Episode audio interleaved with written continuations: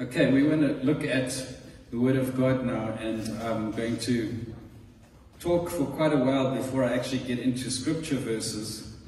And there's one, there's one dominant thought that I want to linger in your, in your mind by the end of my message this morning.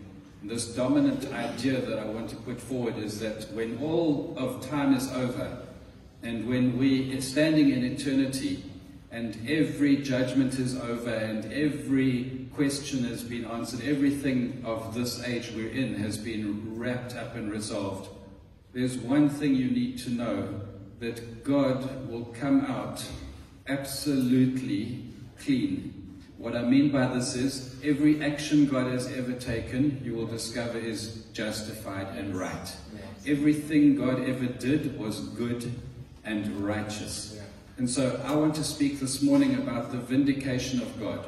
Sometimes we talk about scriptures where we want vindication. We want uh, God to defend us or speak up for us. You read in Psalms sometimes about uh, David saying, Vindicate me before my enemies. But God has been accused of many things in this generation that we live in. And in the world today, there are many voices that basically question God. And I want to speak a bit about that this morning, the vindication of God. So I'm going to pray and then we'll get into it. Heavenly Father, as we spend some time listening to your word, I pray that you would challenge our hearts this morning to think rightly about you. God, help us as a people to know who you are and to trust in you and to honor you the way you deserve to be honored. In Jesus' name, amen. Have you ever wondered what life might be like if God wasn't good? I mean, as Christians, you kind of take it for granted that God is good, but as a kind of a, just a, a philosophical possibility, the God who is God, what if that God was never good? What kind of a world would you live in if God wasn't good? Well, some religions have gods that are not good as it is already, we have seen through history that people have been called on by religion to do the most despicable things. In some cases, my favorite example, because it's so far away from us, and it's, it's impersonal, is the idea that you would have to throw your child in a volcano or something like that. Gods have demanded sacrifice, child sacrifice, in history. I imagine you might despise a God like that if you were a modern Westerner. You would think, wow, that's not very good human rights. It's a human rights abusing God, throwing children in a volcano. But I would put it to you if God really were evil, I doubt we would be good. I don't think we would feel any moral outrage or injustice at all if God were evil and if He had made us to some degree out of His own image or in His, you know, way, then we would probably be standing by cheering, like bar- barbaric, evil ourselves, most likely we'd probably be cheering along. If God were evil, I don't believe we would have a moral high horse to climb on. In other words, I don't think we would be passing good judgments ourselves because what reference point would you be using for what's right? As it is, people often think that they have the liberty to decide whether they accept God. They stand in a position of self righteousness and discuss God as if they are weighing him up and deciding if he's good enough to meet their standard a God who would try to tell me how to live my life, I wouldn't worship such a God, say some people. They say, God would give me freedom. He wouldn't tell me what to do. As if you'd have a choice. I mean, at the end of the day, if God is God, then you don't really have a choice about Him if God were evil, he could just come and crush you because he's God. He's more, he would be more powerful and in control, and you would just be nothing. So, this whole idea that we could actually weigh up God, it's a bit of a defective idea, but people do this all the time, and that's why I want to speak about this this morning. Another example is people saying, a God who doesn't bless same sex unions. I don't believe in a God like that. I believe in a God of love who just accepts everyone and everything. So I'm basically defining God. I don't believe in your God. Are you putting forward this idea? I don't believe in a God like that. Well, C.S. Lewis wrote once A man can no more diminish God's glory by refusing to worship him than a lunatic can put out the sun by scribbling the word darkness on the walls of his cell. C.S. Lewis's point is you may say, I don't like this God that you're presenting to me, and I won't worship him. He doesn't exist to me. Well, that doesn't diminish God's glory anymore. Your refusing to worship him would not diminish his glory any more than you writing darkness on the wall would put out the sun. See, it's impossible for you to stand in that position and say, because of my thinking, this is how it is. That's, that's just not how it is. So you could say, because I'm insane, I write darkness on the wall, but that doesn't make the sun go away. The sun still shines. So no matter what your opinion of God is, it doesn't change who He is. If you are created by God, the very idea that you could pass judgment over God is ridiculous. The righteous basis by which you judge could never exceed the righteous standard of the one who made righteousness even have meaning or value to you. So there are self righteous people who don't realize that their whole idea of their being right and wrong came from God. And then they use that, their morality, and they put God in the position of, I'm going to judge whether I like this God or not. They wouldn't even be making moral judgments if God were not moral, and surely their morality could not exceed His. In other words, they are the diminutive, smaller, weaker, imperfect thing created by God. So, what I'm saying is this God is the only one qualified to judge, and He judges rightly.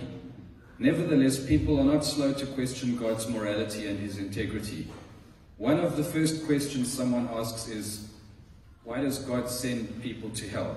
When they meet Christianity and its teachings, they say, How could God of love send people to hell? What kind of God is that? The subject of hell is not a popular one, and certainly it draws anger from many people, and most pastors are afraid to preach about hell because it stirs up too much negative connotations and sentiment. So, there's the first question people ask Why does God send people to hell? What kind of God is that? This is exactly the point. Good question. We're asking the wrong question. We're asking the wrong question. What we should be asking is How can God let anyone into heaven? That's the question you should really be asking. You, if you come to the, the world around you and you look at what we're dealing with, you should be asking, how could God let anyone into heaven? Who should be there? You tell me, who should be in heaven? On what terms should they be in heaven? On what basis should they be in heaven? Would it be safe to let me in? I could kill you. Maybe not if you're much bigger than me. I don't know. I'm not a big guy. I could steal from you. Should I be in heaven? Should you be in heaven? Would you not, perhaps, after a thousand years, covet something? Or lust after something? Or commit some crime? I don't think it would take us a thousand years to commit some crime as we are. I mean, I could leave my front door open, have no dog, and wait a thousand years. Would all my stuff be safe in Madagascar? Will my iPad still be there? Or are there thieves around?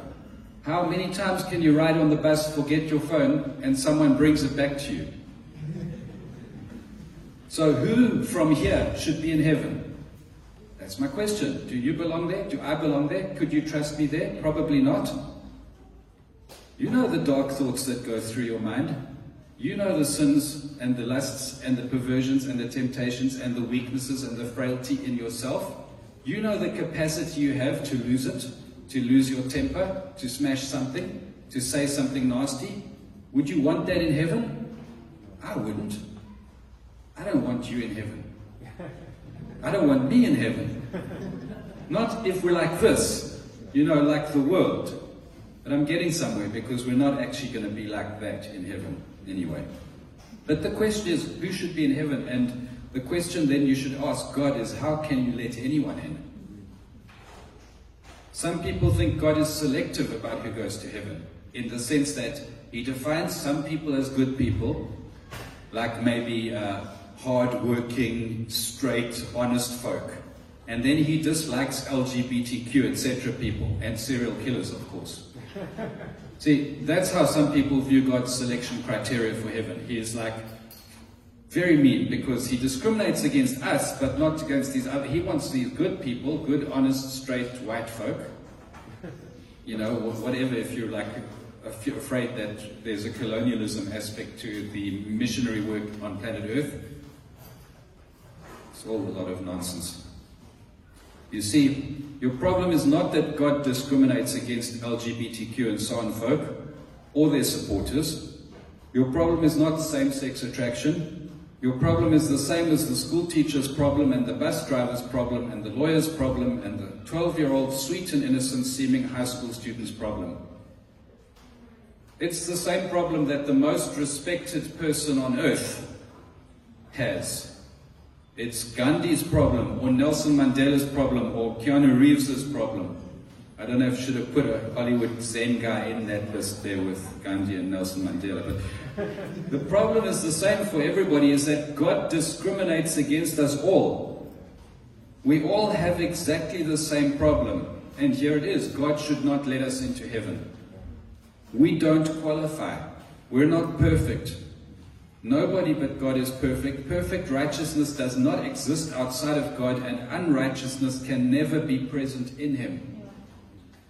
So, this God, who is the God of the Bible, is a perfect God. He is absolutely holy and righteous. And he, cannot, within himself, be a partner to or party with evil. So, he doesn't actually have any darkness in him, the Bible says. So, the question to ask then is how can God be just and allow anyone into heaven? How can he be doing the right thing? How can he be just and righteous and allow anyone into heaven? Let me be doubly clear no one on earth belongs in heaven. No one deserves to go to heaven, and certainly not in our present state. What a mess this world is. So here it is then. Who is responsible for this mess? See, people look at the earth and they acknowledge, you're right, Kim, there's this, the, who, would, who would deserve to go to heaven? Who really belongs there? We're all broken. We're all sinful. We're all unrighteous in some way. So how does God, even doing the right thing, how can he righteously and justly let a, a guilty person into heaven? Who's responsible for this mess? Certainly if God made everything, then he must in some manner or form be responsible. So has God taken responsibility for the mess he made? That's the question some people ask. You'll meet people and they'll say, well, if this world's such a mess and you say God made it, then he made the mess. Fair enough? Fair enough question. Well, here again, we're going to see two interesting things. Where the guilt lies and where the responsibility, who takes the responsibility, where the responsibility goes.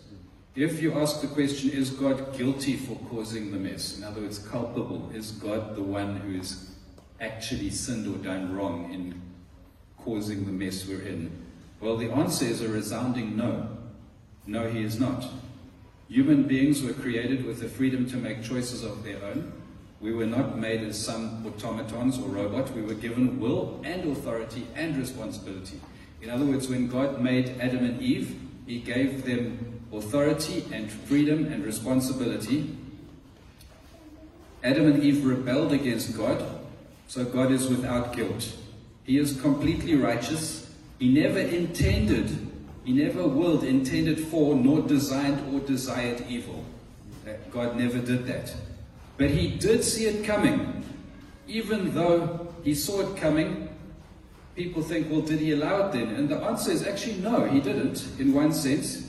He allowed it to happen, but he didn't give permission to it or condone it, because in Genesis 2, verse 17, he says explicitly to Adam, Of the tree of the knowledge of good and evil you shall not eat.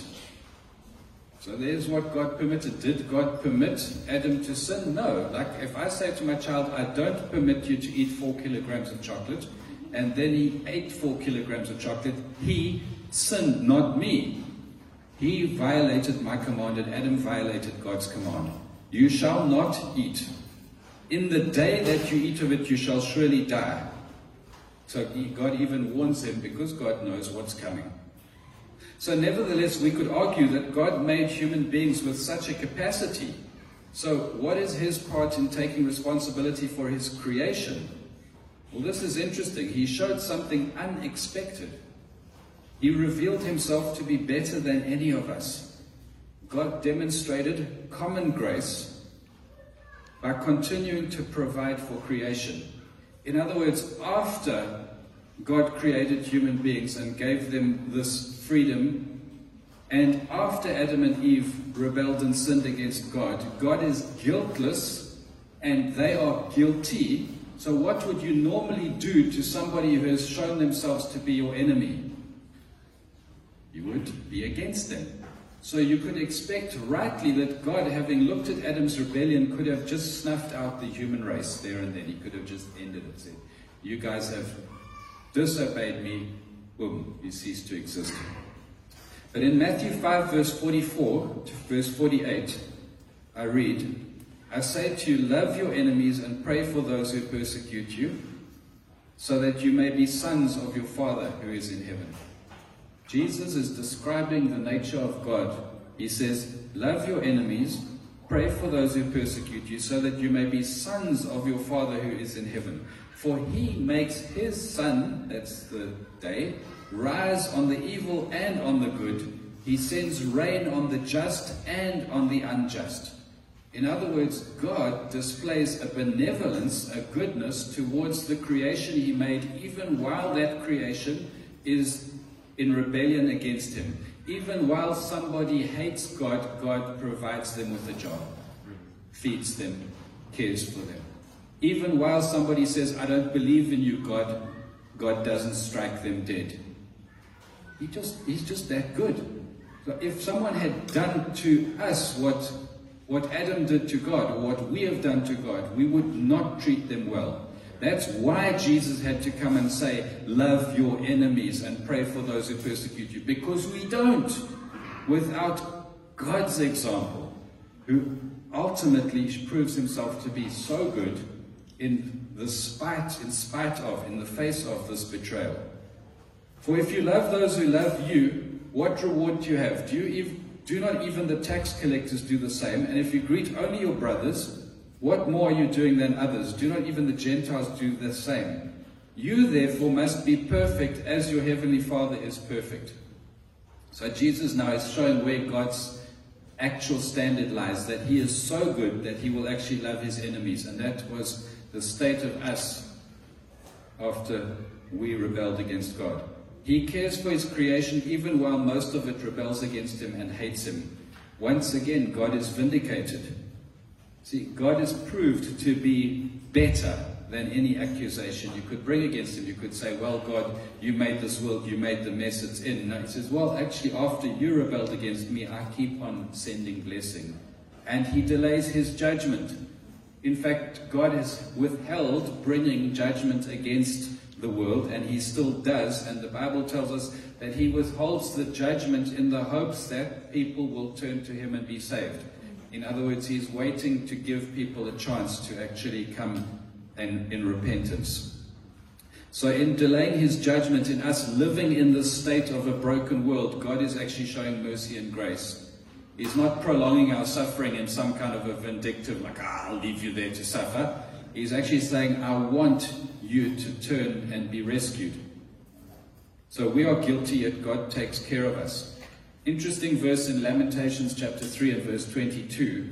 It says, Because of the Lord's great mercy, I'm, I'm, I'm reading now from the NIV, not the ESV. If it comes up there, it'll be read differently, but it's the same. It's just a complicated translation. In Lamentations 3 verse 22, Because of the Lord's great love, we are not consumed, for his compassions never fail. So the idea is this steadfast love of the Lord never ceases. That never ceases phrase in the original writings, some of them actually take it as we don't get extinguished. We don't get destroyed because God is merciful. In other words, the verse is acknowledging that we rightly deserve judgment, but God, because He is merciful and loving, is actually not destroying us. In fact, you could very um, eloquently paraphrase it like this. Uh, um, I think maybe this was Matthew Henry that put it this way. As bad as things are, it is because of the Lord's mercies that they are not worse. So people look at the world as a broken place and they want to blame God, but actually He's saving people. He's restraining sin. He's restraining the evil one. He's restraining the darkness so that we can actually survive at all. If it were not for God's mercy, this world would be even worse for you to live in. So even though most people that hate and rebel against God go out and do wicked things, God is still restraining them in His mercy rather than striking them down in His wrath.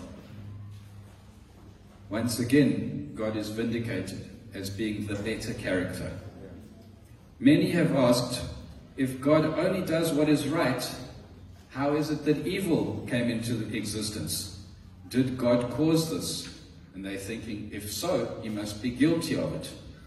And now this is where it gets really like a deep dive. You have to go into thoughts that maybe scripture doesn't give you enough details because maybe we're just too inadequately mentally cognitive, we're not smart enough, maybe scripture can't explain it. But the origin of evil in scripture is attributed to one moment where Lucifer was an angel and he, it says, iniquity or this kind of rebellion was found in his heart. So at some moment, at some point after God created the angelic realm, Lucifer looked at himself and thought, I want to be like God. I want to receive worship, and this unrighteousness, this iniquity was born in his heart. So the origin of evil was not in God, but it occurred in Satan, and it's inexplicable and probably beyond fathoming. But at some point, that's all scripture really gives us about it. I think it's similar to the reason God doesn't explain how He created in Genesis, because even a nuclear physicist won't understand. They're still trying to understand the mysteries of the universe. We're just finite beings. We can't get it. Some of it is just too big for us. But if you take this idea, I've many times wondered why. Why did God allow this? And this is for me quite a revolutionary thought that God would somehow see an end result that is so worth it that he would allow the devil to exist, allow sin to come into the world, allow us to go through all of this. So whatever he sees at the end, when I said at the end God will be vindicated, nobody will say he did anything wrong it will be seen that his decision to create was absolutely good. It was absolutely the right thing. And his decision, knowing that this creation would have evil come into it through Satan and sin into the world through Adam, God still said, I'm going to do this. And it's still right. This is what boggled my mind. I thought, how could that possibly be? How could that possibly be? And I've asked God over the years, and I, I think I only got kind of a, some understanding of this in the last couple of years of my life. I think I now know why. And it's part of God's plan to reveal Himself to us. It's part of God's plan to share His glorious nature for us to be able to know Him, not just part of Him, but more of Him. He wants us to know deep at the root of God that He is merciful, that He's forgiving. Mm. And you would never, ever know that attribute of God if there was never, ever any evil or sin. If we weren't standing on the wrong side of God, we would never know we could experience His mercy. If we weren't standing in pain sometimes, we would never know how compassionate He is when He comes to heal us and so God must be so confident that at the end He can redeem and renew and make perfect everything that's broken, that we would stand in awe of Him but see more of Him. And say, God, not only are you loving, but you are gracious and kind and merciful. You saved us. You would never know a saving God if you never had to be saved from something. So God, without being culpable of any wrong action, has created a universe that exists to reveal his glory in even more detail that you could, than you would ever see if there had never been evil and sin. That blows my mind, but I'm pretty sure that's why God allowed it. Because in his very nature, he's actually doing something gracious. He's divulging more of himself to us. He's showing us more of who he is. And there's nothing greater that you could ever aspire to in all of eternity than knowing more of who God is, because he is the most glorious, most beautiful, and most perfect thing. So when it comes to expending your energy and your contemplation, God is the most noble theme. Where does this leave us? Guilty of being partakers of sin, but unworthy recipients of His mercy. Wow. How can we get God's mercy and God still be just when we deserve judgment? How would a sinner be able to enter heaven? The heaven I want to go to is no place for sin.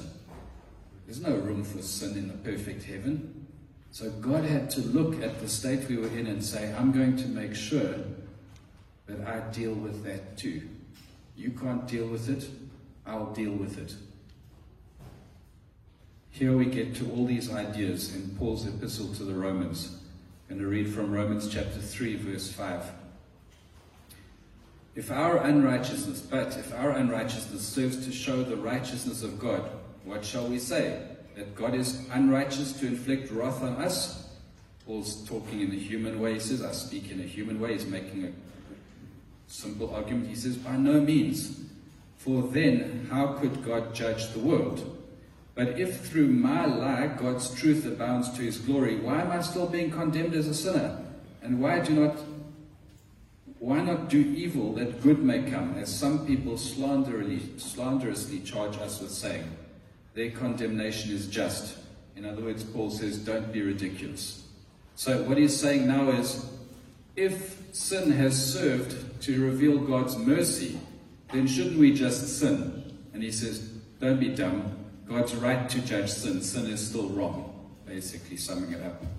What then? Romans 3 verse 9 says, Are we Jews any better off? Not at all. For we have already charged that all, both Jews and Greeks, are under sin. As it is written, none is righteous. Not one. That's my point. No one deserves to be in heaven. No one understands. No one seeks for God.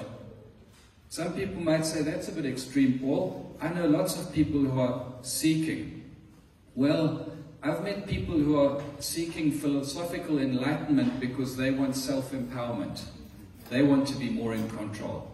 I've seen people working through other religions where they want to be justified by God through their own deeds. So they want to be able to tell God, You must accept me. They want to control God. That's what religion is doing. So when you're a religious or a moralistic person or a legalistic person, you're effectively still an enemy of God. You're saying, I won't let you rescue me. I'm going to be so good that you have to accept me. That's still a kind of rebellion. So they're not seeking God, they're seeking self righteousness, they're seeking self justification, they're seeking moral superiority. Even a left wing liberal in the United States, their seeking of their God is actually just a moral superiority that they want to be able to stand up above others and judge them. It's as simple as that. It's still self righteousness. They're not seeking God, they're not seeking true good. All have turned aside. Together they've become worthless. No one does good, not even one. And then Paul gets even more brutal. And I'll go on to Romans 3, verse 18. There is no fear of God before their eyes. Romans 3, verse 19 and 20. Now we know that whatever the law says, it speaks to those who are under the law, so that every mouth may be stopped, and the whole world may be held accountable to God. It's an interesting conclusion. Whatever the law speaks, so the law was given to the Jews, to those under the law, but the result is that every mouth may be stopped and the whole world may be held accountable to God. So God's work with Israel was to reveal to humanity through that journey that the law isn't your means to righteousness, but in fact, the law just ends up showing you that there's sin inside of you. And that's why the whole world ultimately will be held accountable to God. Romans 3, verse 20 For by works of the law, no human being will be justified in his sight, since through the law comes knowledge of sin. So that's what we realize is that in the world, people operate on that principle that if they could make themselves good enough by following the right rules, they would be able to prove that they're righteous and they fail every time. Because what happens is the law reveals that they are sinful, that they can't not covet at some point in time. Michael Eaton always used to use that, I think it's the ninth commandment or something, as the one that really frustrated the Pharisees because it's the only one that really probes to the inner workings of the heart. You can easily say, I've never committed adultery, I've never stolen anything, I, you know, all of these things, but you can't easily say, I've never envied. Uh, the, the Pharisees were really frustrated because it's the one that you don't measure with an external. And the thing that God is always doing is measuring on the inside. He's not looking just at the external behavior. The law can only judge the external. If now, it says in Romans 3, verse 21, now the righteousness, righteousness of God has been manifested apart from the law, although the law and the prophets bear witness to it. The righteousness of God through faith in Jesus Christ for all who believe. There's no distinction. All have sinned and fall short of the glory of God and are justified by His grace as a gift through the redemption that is in Christ Jesus, whom God put forward as a propitiation by His blood to be received by faith. This was to show God's righteousness, because in His divine forbearance He had passed over former sins. It was to show His righteousness at the present time so that he might be just and the justifier of the one who has faith in Jesus. Here, God is vindicated. He does no wrong getting some people into heaven. He makes it possible by taking the sin and the guilt off them and putting it on his own son. So God makes a way to take an unholy, unrighteous sinner like you and me into heaven by taking the sin off of us and putting it on Jesus. He makes Jesus sin for us, and we are given the righteousness of God. This is the righteousness that comes from heaven. It's not a righteousness that comes from your works. It's not a righteousness provided by upholding the law. It's a righteousness that comes as a gift by faith in Jesus. So when you believe in Jesus, God comes and He says, I'll take your sin off you and put it on Jesus. I'll take Jesus' righteousness and put it on you. Substitutionary atonement. The glorious exchange. My junk is good credit. But God is vindicated because He made a way to show mercy to those who believe in Jesus. He, he, he, he, he does not waver when it comes to the punishment of sin. His judgment on evil is still executed. He takes the sin and the and the and the the, the junk, puts it on Jesus, and Jesus dies.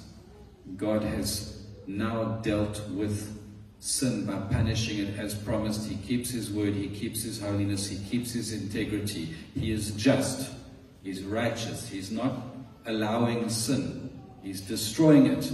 But rather than destroy you with his with your sin, he separated you from your sin, put it on Jesus, and put Jesus to death by his blood. That's what the blood means. It means the life was given up. He made a way to show mercy to those who believe in Jesus. He invites all to believe. He put forward and made atonement, put Christ forward and made atonement for the sins of the world. And scripture tells us he will by no means turn anyone away who comes to him. In other words, God is vindicated in that he's opened the door for anyone and everyone to be forgiven and to be given eternal life in his own Son. So again, you find a God who is not sending people to hell, but reaching out to save them. You see a God who says, even though you have all the guilt, I'll take it upon myself in Christ Jesus, my Son, and I will give you mercy instead. It's unbelievable goodness. He pays the price. It's, it's unfathomable love. And yet people want to stand and accuse God of either wrongdoing in his decisions, wrongdoing in his creating, wrongdoing in his dealing with earth today when he still pours out rain on the, on the wicked and the good and he waits for people to turn to him and he makes a way for them to be reconciled to him. Yet people still choose to reject him. If anyone deserves vindication for his character and his goodness, it's God. We should speak of him like he is the best character you will ever meet. And when the world says things about God, like what kind of a God, we should know our God. He is this good. What I've just explained to you shows you a character which is so far above. In fact, it's not the time for this. I'm not going to go on into the subject, but the doctrine of predestination and election shows God's mercy reaches even further. We all would have kept our back to God had He not chosen some and given them a gift of faith. In fact, God's word teaches that people weren't even seeking Him, He came to seek them and He rescued some. Why did God send prophets to deaf and blind people. You ever wondered about that? I'm wrapping up now, but just think about Isaiah. God calls him to go and prophesy to his rebellious people who haven't got a new heart to serve God yet. They're just living in their sin and turning against God. God sends a prophet and he says, This is what you should do. You should repent and you should follow me and walk in my ways, and I'll bless you, and you'll be blessed if you, you know. And and then the prophets is like, who has who has believed our message? No one. No one has responded. God, you sent me to minister, and I preached my heart out, and no one received the message. God, this is very inefficient. It's very ineffective, this ministry. I've shared the gospel with people, and they just don't respond. Isaiah spent his whole life prophesying, and his conclusion was it didn't work. Failed. Why? Why does God send prophets to people who are deaf and blind? Well, what did he do after that? See, no generation is going to be able to say, God, you never warned us. No generation is going to be able to say, God, your message was never heard. The Bible says the message goes out. It goes throughout the earth. It, uh, the prophets spoke through the generations. People rejected God's word. You see, the reason is God again is vindicated. No one will stand in heaven and say, God, I never had a hope or I never had a chance because of you. What did he do after Isaiah? He sent his son to open the ears of the deaf and the eyes of the blind. You know why Jesus was doing so many hearing and sight miracles? It was a spiritual metaphor for people who are deaf to God and blind to Him. And He was saying, I'm going to allow you to see me. I'm going to allow you to hear my voice. And through Jesus, He then came and He took even the deaf and the blind. And He said, At the end of the day, I'm even curing you of your backsliding. I'm saving you in your sin while you're still my enemy. So Jesus came and God will not owe anyone anything. In eternity, when you stand in heaven, you'll gasp at the goodness of God. You'll be amazed to the point it will take your breath away. You'll say, God, you did everything right. Even when I prayed for my, my father who was dying and he didn't get healed and he died, God, I now understand why that was for your glory. And now see how you were doing what was right in every single moment. God will not owe anyone anything. He won't owe you an explanation and he won't owe you justice or recompense because he will have acted justly completely at that point. And everyone who's supposed to be there will be there. He stands beckoning. He is faultless, loving, merciful, just, and good. He offers salvation, healing, deliverance, forgiveness, and freedom. His judgment is perfect, right, and just. His love and mercy and justice is revealed in Jesus. Won't you stand and I'll pray for us and the band can come up.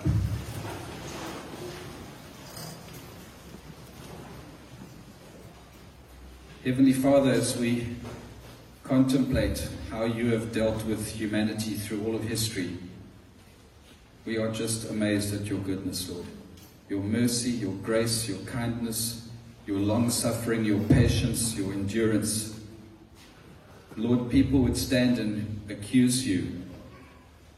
But we can see, Lord, that when, when all of history is over, you will not owe anyone anything. You will have stood in perfect justice and perfect righteousness and perfect goodness in every action, in everything you have ever done, God. And so by faith, Lord, we want to worship you as a God who is perfect, a God who is right, a God who is good. Amen. Let's worship him.